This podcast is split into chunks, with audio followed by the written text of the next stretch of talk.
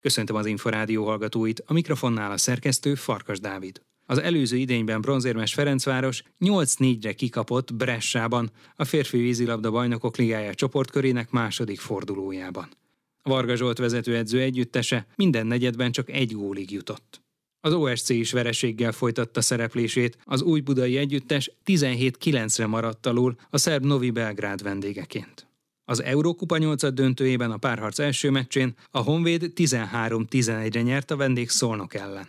A Vasas saját közönség előtt 15-10-es sikert aratott a belgrádi Cröna Zvezda együttes ellen. A két csapat játékosai, valamint a szurkolók a találkozó előtt a vasárnap hajnalban elhunyt Csapó Gáborra néma gyertyagyújtással emlékeztek. Az olimpiai világ és Európa bajnokot 72 éves korában érte a halál. Korábbi klub és válogatott beli csapattársa Faragó Tamás az Inforádiónak így beszélt róla. Tragikus, ami történt. Az ember bármennyire is felkészül, vagy próbáltunk felkészülni a legrosszabbra, a, a halál az mindig váratlanul ér minket. Az egészben az a váratlan, hogy egy erős, egészséges embert ismertünk meg, aki ezt csak nincs közöttünk, eltávozik. Valójában Csapó Gábort a sportpályafutása, az eredményei minősítik, és én azt hiszem, hogy mindenki, aki ismerte, egy erős, jó humorú, karizmatikus ember volt. Mondhatnám, egy férfi és egy személyiség. Csapó Gábort a Magyar Vízilabda Szövetség és a Vasas is saját halottjának tekinti. Remek évet zár a magyar női vízilabda válogatott, amelybe két kiugró eredmény, a világbajnoki és a világliga ezüstéren mellett beépült több fiatal is hangsúlyozta az Inforádiónak Bíró Attila szövetségi kapitány. Arról is beszélt, hogy az olimpiai kvalifikáció talán még a sikeres párizsi szereplésnél is nehezebb. A riporter Kalapos Mihály.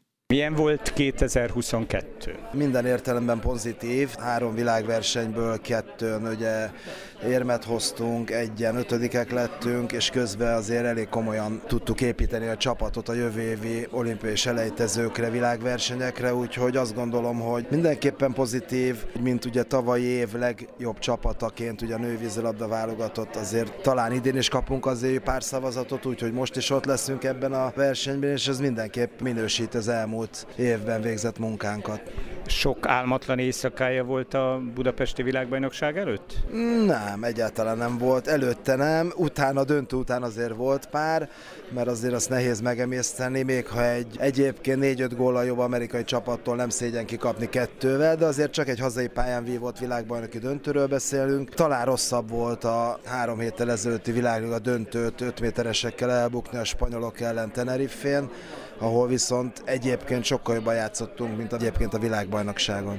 Azért egy budapesti világverseny mindig nagy felelősséggel is jár, nem? Persze, itt igazából a másik pozitívum, hogy csapatot nem nyomt össze az a teher, akár a szurkolói szeretet, akár a média, akár a, az elvárások, ugye, és volt már ilyen jó pár évvel ezelőtt, de az egy másik csapat volt, akinek ezt nem sikerült megugrania. Én úgy gondolom, hogy ez a csapat fejben már olyan erős, hogy akár itthon, akár bárhol a világ bármely pontján éremért tud küzdeni, és nem fog összezuhanni bármilyen teher alatt. Akkor sem, hogyha mondjuk Keszthelyi Rita kimarad a csapatból, mert úgy tűnt az Európa-bajnokságon, hogy ő pótolhatatlan jelen pillanatban legalábbis. Mentálisan ott se voltunk rosszak, sajnos ott a játéktudásban voltak hiányok. Az is egy dolog, hogy azért jó néhány játékos fiatalt raktam be, akiket ugye egyébként a világbajnokság és a világliga is, ami ugye jobban sikerült a kísérletezés, illetve a csapatkeresés jegyében telt, ugyanakkor az tény, Ritának a játéktudása az pótolhatatlan. Előre is tudtam, hogy hiányozni fog, abba bíztam, hogy egy picivel azért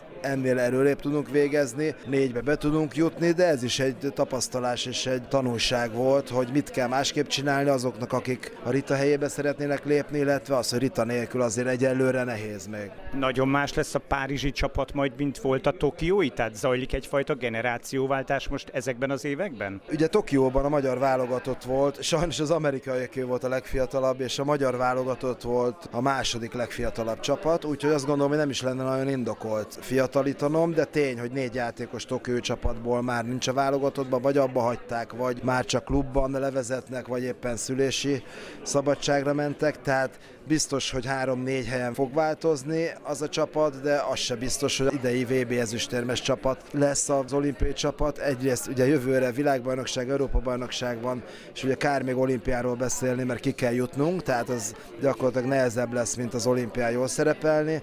Másrészt ugye azt gondolom, hogy hál' Istennek vannak olyan 20 év alatti játékosok, akik azért most a világligán is bizonyították azt, hogy be lehet őket tenni bármikor, és egy 16 éves hajduk adta, akibe azt gondolom, hogy túl fiatal még, de bebizonyította, hogy nem igazán túl fiatal, tehát egy 18 éves játékost már láttunk az olimpiákon, úgyhogy senki nem ülhet nyugodtan a babérjaim. Meg lehet már fogalmazni a 2023-as célokat, vagy azt mondja, hogy ha megvan a kvalifikáció, akkor teljesen elégedett lesz. Abszolút a kvalifikáció cél, tehát ugye a világbajnokság júliusban Fukuokában és októberben Tel Avivban lesz az EB, mind a kettő kvalifikációs. Az a célunk, hogy valamelyiken ugye ezt kivívjuk. Hogy milyen úton, ágon, éremmel fog ez, mert ugye ez biztos, hogy éremmel lehet csak véghez vinni, az ma, majd, hogy nem mindegy, bár nem mindegy, hogy világbajnoki aranya vagy ezüstel kvalifikálod magad, ugye az első kettő kvalifikál a VB-ről. Bíró Attillát, a magyar női vízilabda válogatott szövetségi kapitányát hallották. Már a véget ért a pólópercek. Következő adásunkkal jövő csütörtökön délután, nem sokkal 3.44 után várjuk Önöket. Korábbi műsorainkat megtalálják az Inforádió honlapján a www.infostart.hu oldalon. Kollégám Kalapos Mihály nevében is köszönöm figyelmüket. Én Farkas Dávid vagyok, a Viszonthallásra.